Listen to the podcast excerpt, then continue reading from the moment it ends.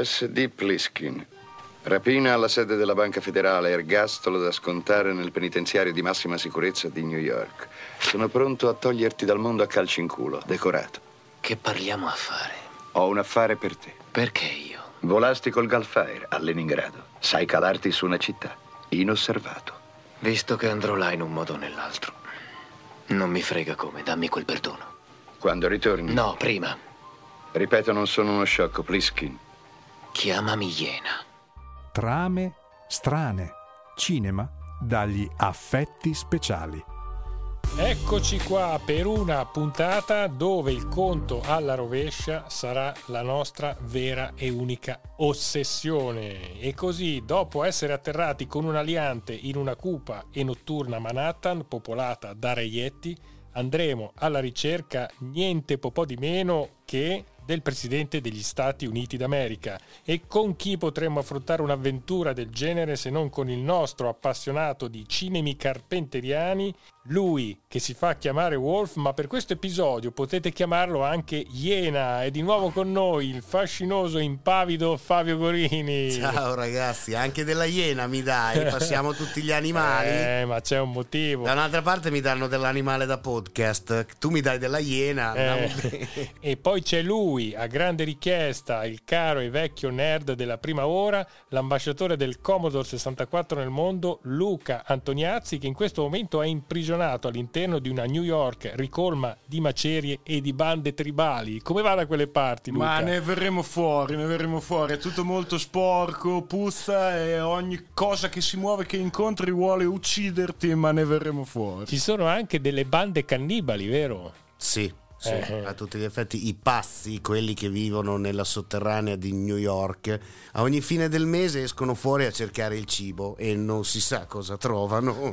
Insomma, ragazzi, ce la faremo mai a riportare i piani segreti al cinico commissario Bob Hawke? No, Il grandissimo Lee Van Cleef, eh, che anche in questo film spacca di brutto perché è una parte eccezionale anche la sua.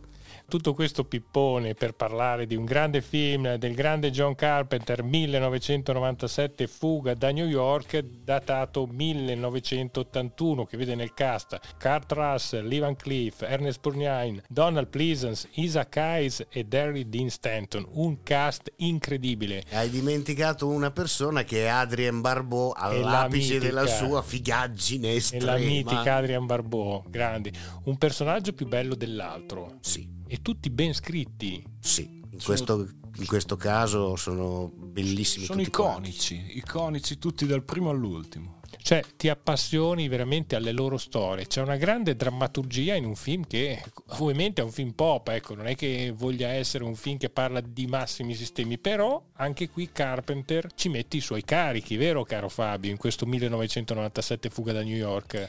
È un film pessimista, è un film estremamente polemico, è un film in cui Carpenter per l'ennesima volta si scaglia contro le istituzioni, in particolare il governo degli Stati Uniti che al termine di un'ipotetica terza guerra mondiale in cui risulta vittorioso impone le sue leggi con la violenza indiscriminata anche nei confronti dei propri cittadini, impone le proprie idee con la forza. Nel- già nella scena finale, ne- scusatemi, nella scena iniziale, quando Iena viene introdotto nell'area di espletamento, mi ha fatto notare Luca, c'era il divieto di parlare e il divieto di Fumare. In Carpenter è ricorrente che quando si immagina un futuro o un presente distopico è vietato fumare.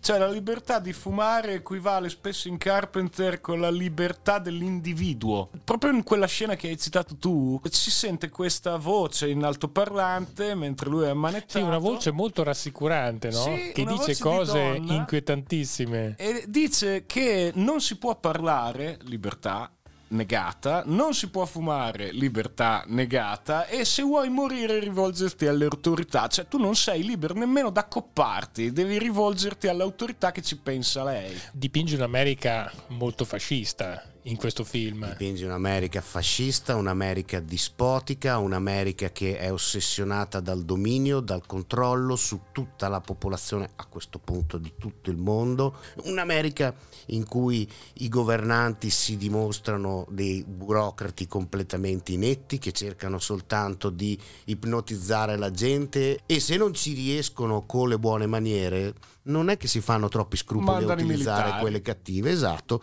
oppure ti deportano in una prigione dalla quale se entri non esci più. Punto e basta. È, ab- è abbastanza ironica che Iena Pliskin venga eh, subito condannato all'ergastolo. È logico che se entri lì dentro non esci più, quindi è ergastolo per forza di cose. Beh, insomma, in questo 1997 Fuga da New York, titolo originale Escape from New York, ci troviamo in una futuribile grande mela e la voce narrante ci spiega che a seguito di un vertiginoso aumento dell'indice di criminalità, New York è diventata una sorta di carcere di massima sicurezza a cielo aperto, con tanto di mura di cinta e di mine piazzate strategicamente per impedire la fuga dei criminali. L'esercito vigila dall'esterno l'area di Manhattan, all'interno invece i criminali sono abbandonati a loro stessi e alle loro regole. E qui diciamo che un grande carico ce lo mette anche sul mito che ha l'America di New York, della grande mela, cioè te la trasforma in una prigione a cielo aperto. E soprattutto dell'indifferenza totale delle autorità, la cui unica preoccupazione è che la gente non, va- non vada via dal di lì. Se vive o se muore non gli interessa assolutamente niente, sono esseri inutili per il mondo. Quindi se non ci sono è anche meglio, che problema c'è? L'importante è ghettizzarli e fare in modo che non scappino. E che al massimo si scannino tra di loro. Esatto, li considera a livello di bestie. Il concetto di welfare in quella società non era molto preso in considerazione. No, Però è interessante come la vede lui questa cosa. Cioè, lui si immagina Carpenter una cinta di mura intorno alla- a tutta l'isola di Manhattan. L'isola di Manhattan è diventata un carcere. Fuori dal carcere noi abbiamo un'istituzione che col pugno di ferro governa e fa il bello e il cattivo tempo. e È assolutamente vista male dalla narrazione questa istituzione. All'interno di questo contesto che è l'isola di Manhattan chiusa e dove vivono ergastolani e basta, cioè vige la legge della giungla, ma nella legge della giungla si forma una sorta di piramide dove c'è un capo. Ci sono degli uomini al suo servizio, ci sono delle persone che gli forniscono mm, il petrolio oppure i generi di prima Quindi necessità. comunque e si forma anche lì una società piramidale. Una sorta di microeconomia. Un qualcosa del genere, un qualcosa del genere. Quindi noi abbiamo una piramide fuori e un'altra piramide dentro. Cioè, in questo contesto qui, dove c'è una o l'altra, l'unico elemento che sta al di fuori di entrambi è il protagonista. All'inizio vediamo l'arrivo dell'ex eroe di guerra, protagonista del film Jena Plinskin, e in contemporanea il presidente degli Stati Uniti, un viscidissimo Donald Pleasence, viene coinvolto in un attentato ordito dal Fronte Americano di Liberazione Nazionale. L'uomo sopravvive, il presidente, ma viene rapito perché poi cade Esattamente dentro... il carcere di New York. il commissario Bob Hawke, interpretato dal mitico Lee Van Cleef, fa una proposta al nostro Plinsky. Se nell'arco di 24 ore salverà il presidente e i suoi documenti riservati, la sua fedina penale sarà istantaneamente ripulita. Se però Iena non riuscirà nell'impresa, le microbombe installate nel suo collo esploderanno. e Ovvia- qui è geniale. Ovviamente le microbombe installate nel suo collo, di questo piccolo dettaglio Iena viene informato dopo, per essere sicuro che non tradisse e che portasse la missione a compimento a tutti i costi. In più Iena Pliskin, ricordiamo che essendo un galeotto, un ergastolano, è comunque un essere sacrificabile e viene anche disprezzato da tutti. Bob Hawke glielo dice in faccia: Sono pronto a toglierti dal mondo a calci in culo, decorato. Grande Fabio, sono pronto a prenderti a calci in culo, decorato. Certo è che Iena Pliskin, anche, anche con lui, perché comunque sia un minimo di rispetto fra i due c'è, anche con lui Iena comunque dice guarda a me dei tuoi problemi non me ne frega assolutamente niente, non me ne frega un cazzo di nessuno di voi, del presidente. Lo costringono praticamente con, con questa offerta, col bastone e con la carota, anche se è un, eh, un criminale perché abbiamo trovato io e Luca una delle scene iniziali del film su YouTube che l'ho trovata in cui Iena Pliskin è complice in una rapina. Il problema è che viene catturato, ecco perché Sì, finisce lì eh, dentro. c'è stata- sono state girate delle scene che dovevano essere l'inizio del film, ma poi sono state tagliate.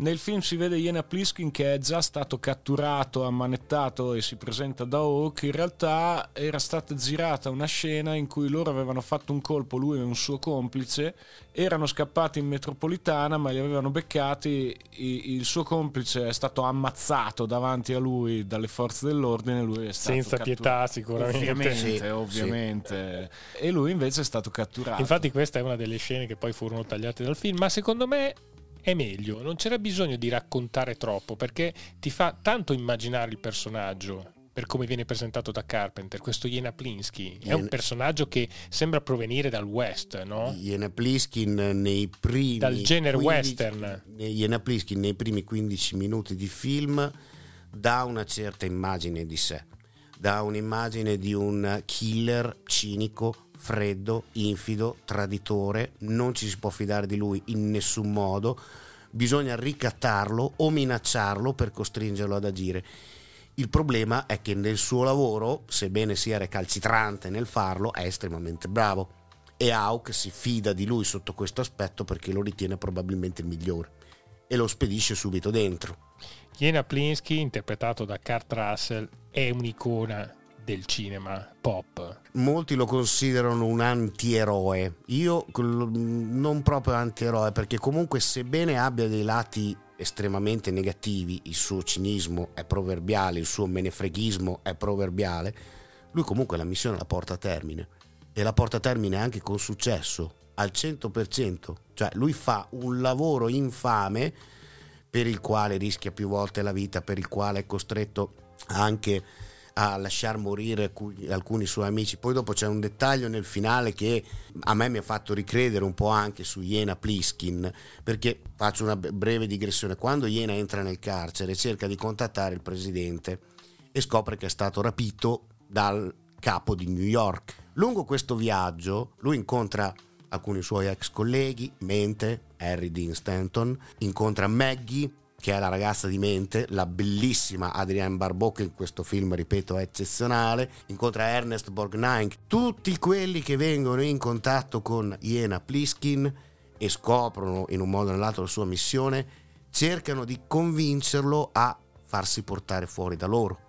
Da- insieme a lui. È più che ovvio che Pliskin dice guardate io devo portare fuori il presidente di voi non me ne frega niente. Non gli dice di no ma è implicito che lui dica voi siete sacrificabili quanto me quindi non vi illudete che io vi porti fuori di qui. E glielo chiedono tutti.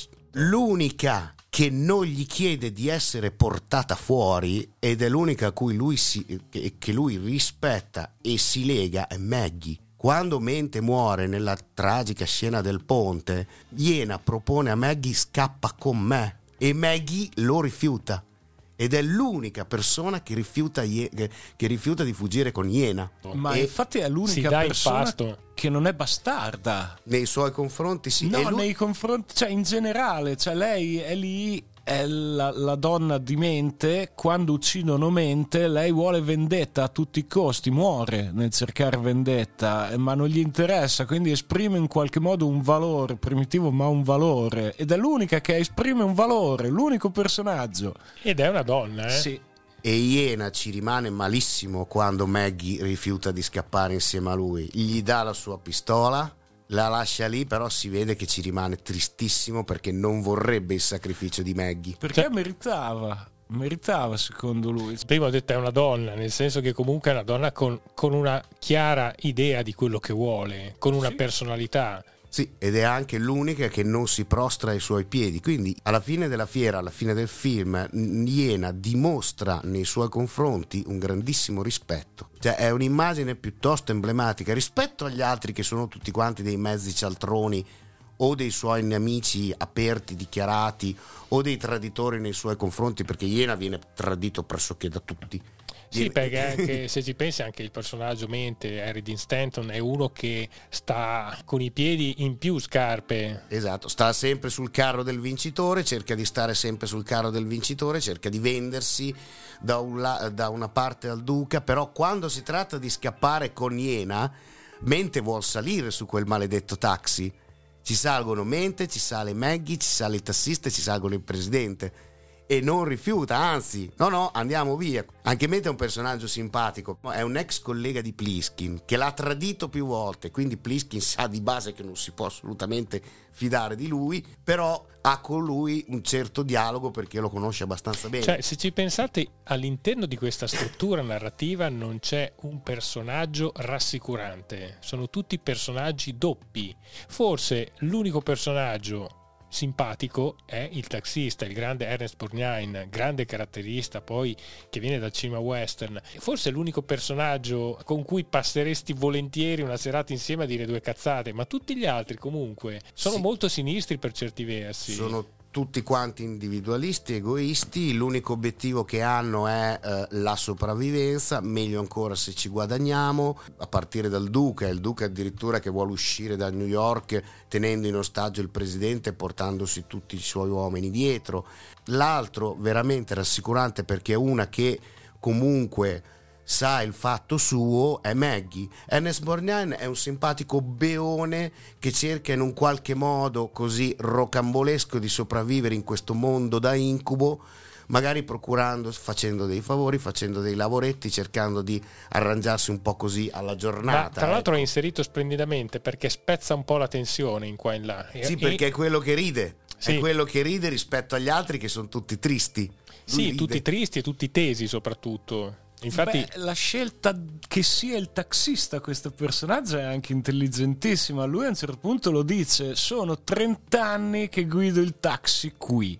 Quindi lui era già così prima che fosse eh, sì, sembra di quasi mura che non se ne sia mai voluto andare. Non è lì perché magari ha commesso un crimine. Lui è lì perché è di quel posto lì. perché non se n'è voluto andare. Sì, è possibile. Lui, ovviamente, un governo che dice smuoviti da New York e tu dici no.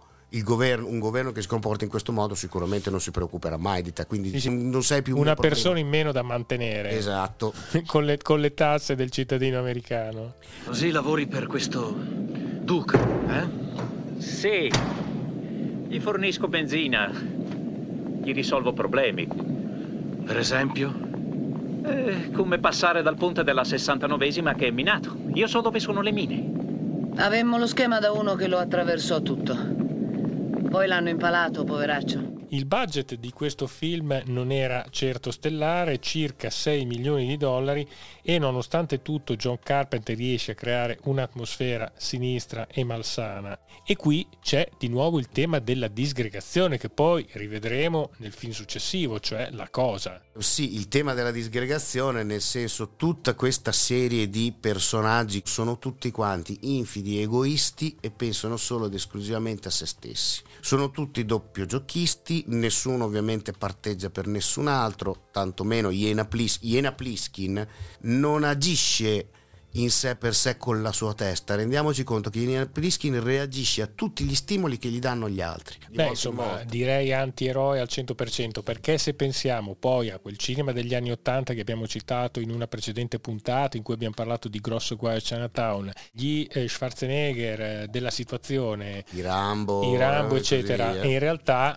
andavano a compiere la missione, ma poi si portavano a casa tutti. A lui non interessa affatto portarsi a casa tutti quanti i protagonisti di questa vicenda, lui deve tornare con il presidente, questa è la sua missione. perché lui deve portare a casa il presidente perché serve vivo, perché serve alla nazione, ma lui lo dice apertamente con Hawk, non me ne frega assolutamente niente del vostro presidente, quindi per lui il presidente vale meno di zero.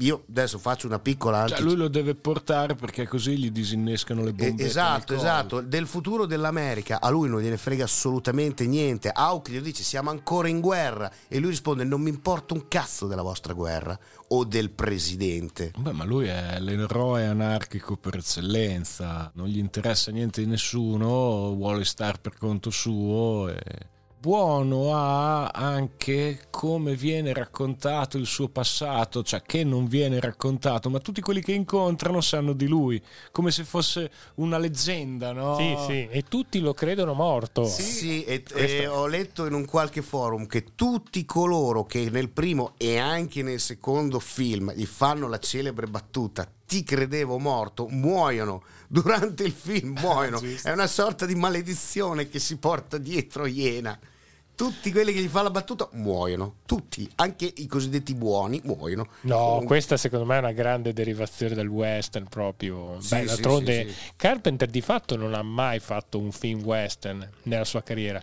però ci ha messo tanto western come regole, come logica, come drammaturgia, come trama all'interno dei suoi film. Sì, ovviamente, ma qui c'è anche la parte dell'eroe solitario che comunque ri- ricorda un po' quel tipo di personaggio lì. Diciamo un personaggio così, diciamo, deciso, asettico, freddo, glaciale, micidiale, mi viene solo in mente nel mondo western Charles Bronson in C'era una volta il West perché solo Armonica si comporta in maniera così distaccata rispetto a tutti gli altri. Tant'è vero che anche Armonica, alla fine del film, se ne va via senza dire una parola, per cui Abbiamo accennato appunto al costo di questo film, 6 milioni di dollari. La pellicola ha incassato a livello internazionale un totale di oltre 50 milioni di dollari e in Italia incassò quasi 3 miliardi di lire. Un grande campione di incassi eh, che è entrato di diritto nella cultura pop sin da subito, al contrario di Grosso Guai Chinatown.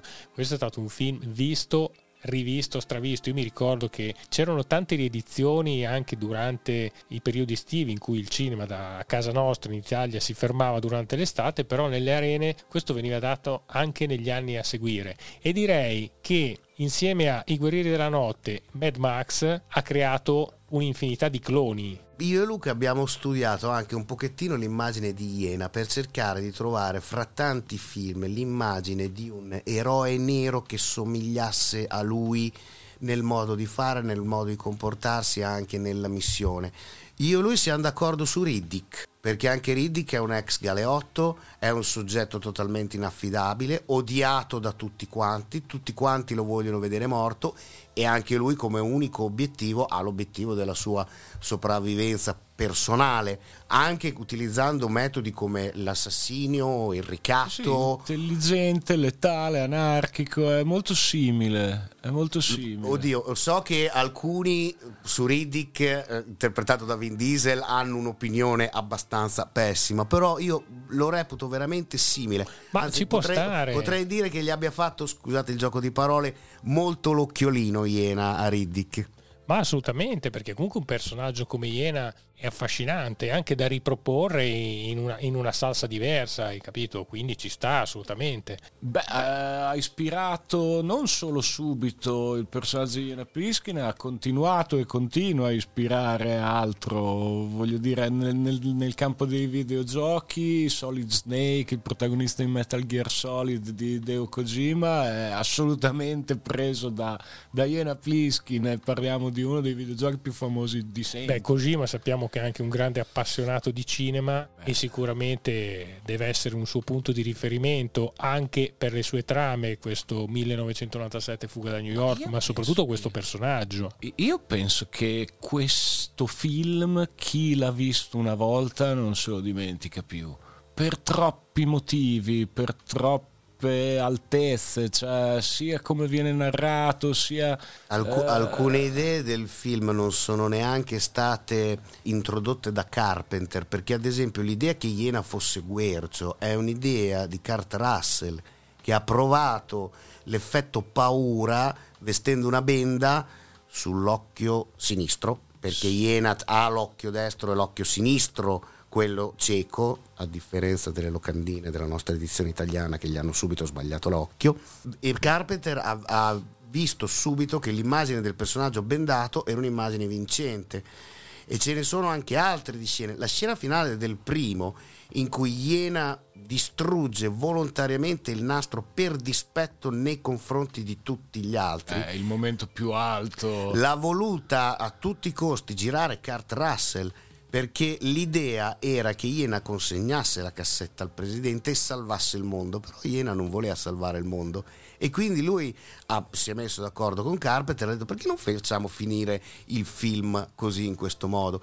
Un altro aneddoto, sempre eh, relativo a Iena Pliskin e che Kurt Russell voleva introdurre nel film, che poi dopo non è stato girato, non so il perché, perché forse si stava anche, che nel dialogo finale fra Iena e il presidente, in cui Iena chiede al presidente il, reso, il, eh, il suo almeno una dimostrazione di dispiacere nei confronti di tutte le persone che erano morte per salvargli la pelle e il presidente risponde in una maniera molto sufficiente, diciamo sì, ringrazio questi eh, eh, signori per aver sacrificato la propria vita alla nazione. Sì, si liquida con una frase di circostanza. esatto, in quella scena Iena Pliskin che fuma avrebbe dovuto, secondo Kurt Russell, tirare la sigaretta addosso al presidente. Che bello, non gliel'hanno fatto fare. bellissimo, Non gliel'hanno cioè. fatto fare. Il nostro Carpenter, caro Fabio, lo abbiamo sempre detto, faceva di necessità virtù. E com'è che ricostruisce questa New York? Allora, eh, quella che vedete nel film, a parte le scene girate alla base della, tolle, della torre de- della statua, scusatemi, della libertà,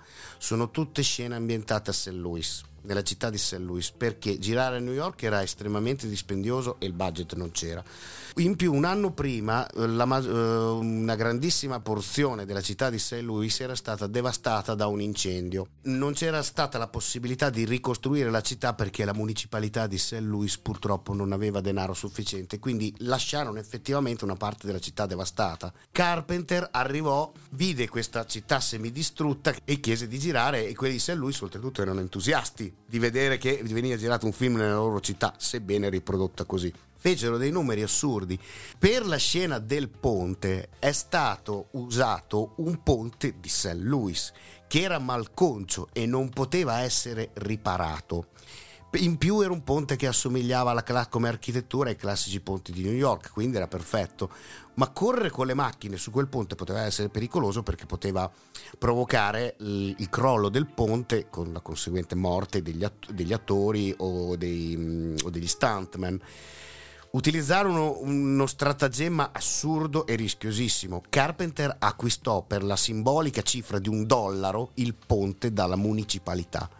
Girò la scena a suo rischio e pericolo, quindi se succedeva qualcosa ne rispondeva lui e poi alla fine delle riprese rivendette il ponte alla stessa cifra alla città di St. Louis. Ha fatto numero, de- cioè lui si è preso il rischio di girare quella scena su un ponte malconcio. Quindi rendiamoci conto de- dei mezzi che utilizzavano proprio così. La scena dell'aliante in cui si vede questa simil digitalizzazione dell'immagine di New York che sembra una grafica avveniristica per i tempi. In realtà non, quella è soltanto una ripresa di un plastico nero trattato con dello scotch bianco e ripreso in pochissima luce. Quindi quella che vedete non è un'immagine al computer, è Sì, una ripresa. Perché all'epoca parliamo di primi anni 80, se volevi realizzare una scena del genere con i computer avresti speso una, una valanga di soldi. Beh, ma poi non veniva così, forse. Cioè, noi parliamo del 1981. Nel 1981 c'era il VIC 20, il- l'Apple II. Cioè, erano delle macchine 8 bit che avevano delle risoluzioni, boh, 320x200, quella che ce l'aveva più alta. Eh, tu non, non riuscivi a fare dei contorni lì, vediamo delle, di- delle prospettive sì, delle- addirittura. come se fossero delle- dei render eh, in 3D grafica anche Sì, quasi della 3D vettoriali, vero? Sì, però si muove. Si muove come fosse 3D grafica, anche se vengono definiti soltanto i contorni degli oggetti e ogni oggetto ha un contorno in un colore diverso, no? E- e però il movimento fa capire che il- la mancanza di pixel e il movimento così fluido fa capire che non poteva essere fatta a computer, anche se rendeva. Rendeva Madonna, come- ma è bellissimo. È bellissima, è bellissima. E comunque questo 1997 fuga da New York direi che anticipa la fortissima allegoria sociale che poi è alla base di essi vivono.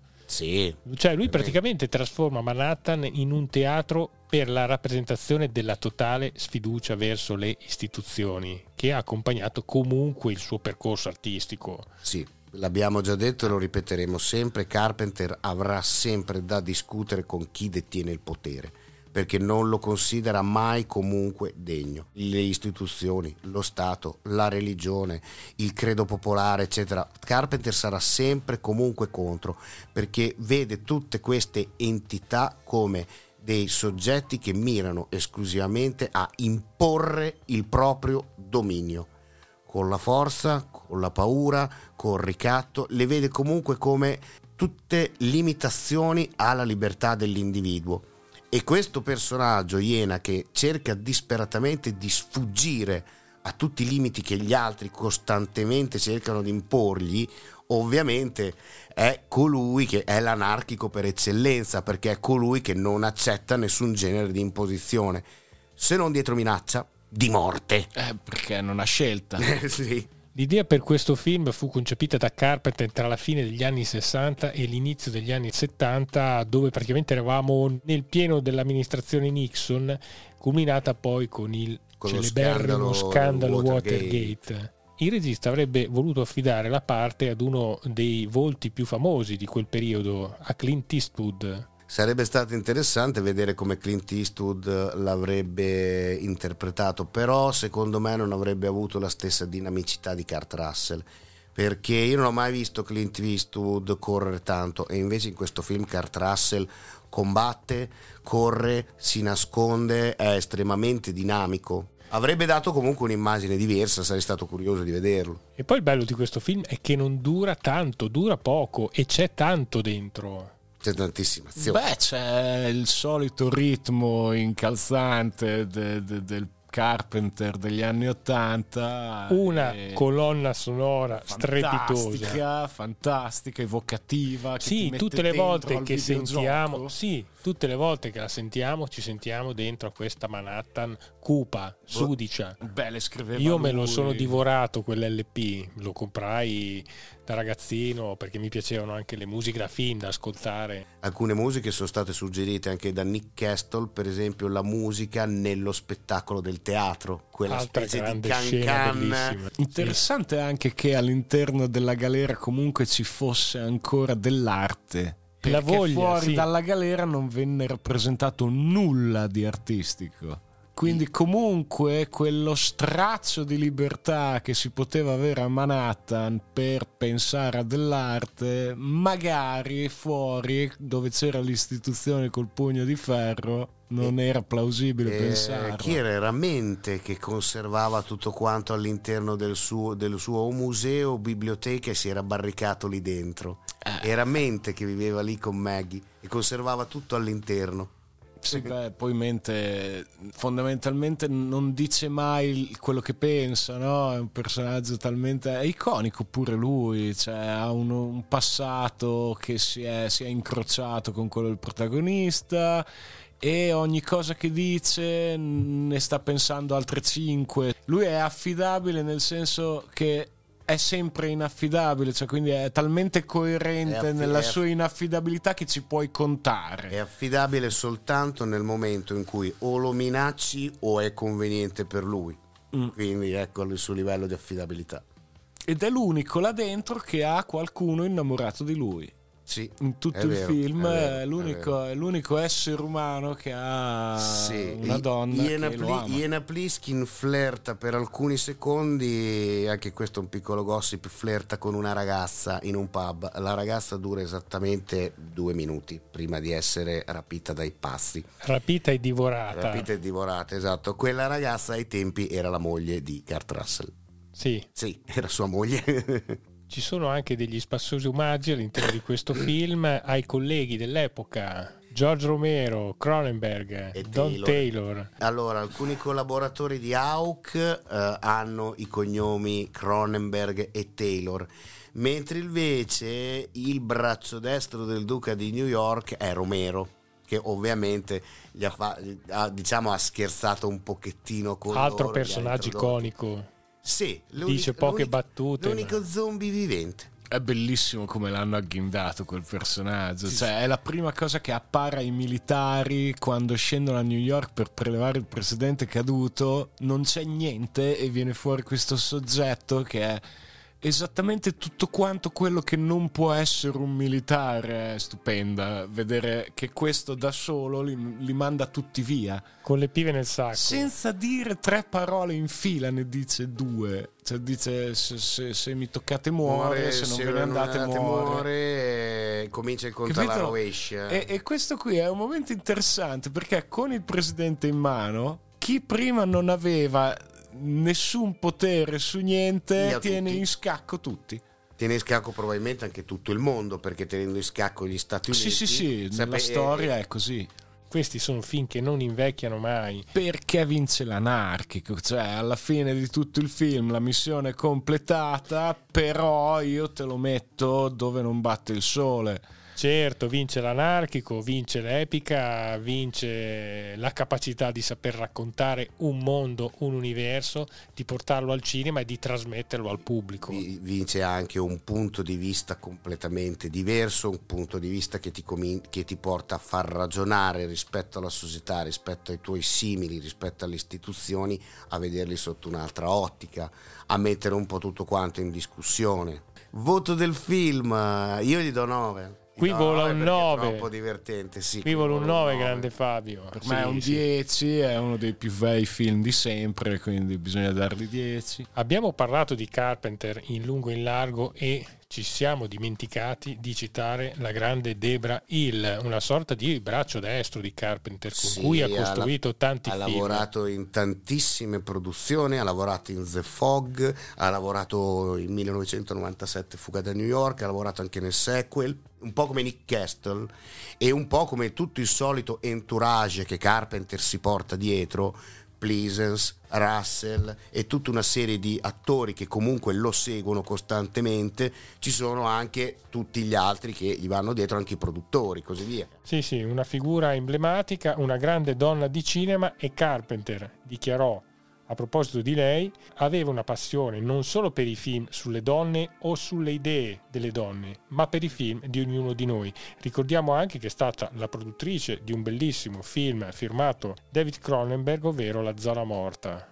Fantastico Sì, anche anche- questo. Per me Carpenter in tanti suoi personaggi femminili ha preso un po' di questa sua collega, perché comunque si vede che c'era una stima e un rispetto comunque nei suoi confronti enorme. Ma direi che se tante figure femminili emergevano nel suo cinema era, anche grazie, a lei. Sì, Eh. sì, sì, è possibile. Bene, un saluto a tutti quanti dal nostro Luca Antoniazzi. Ciao a tutti! Fabio Go- Gorini, Ciao che, e grazie per averci ascoltato. che da stasera si chiamerà Iena o continua a chiamarti Wolf? No, No, chiamami Wolf. Un saluto a tutti, ciao alla Ciao prossima. a tutti. Ciao! Mi ucciderai ora, Iena? Sono troppo stanco. Forse più tardi. Voglio darti un lavoro. Faremmo un'ottima squadra, Iena. Mi chiamo Pliskin. Trame strane. Cinema dagli affetti speciali.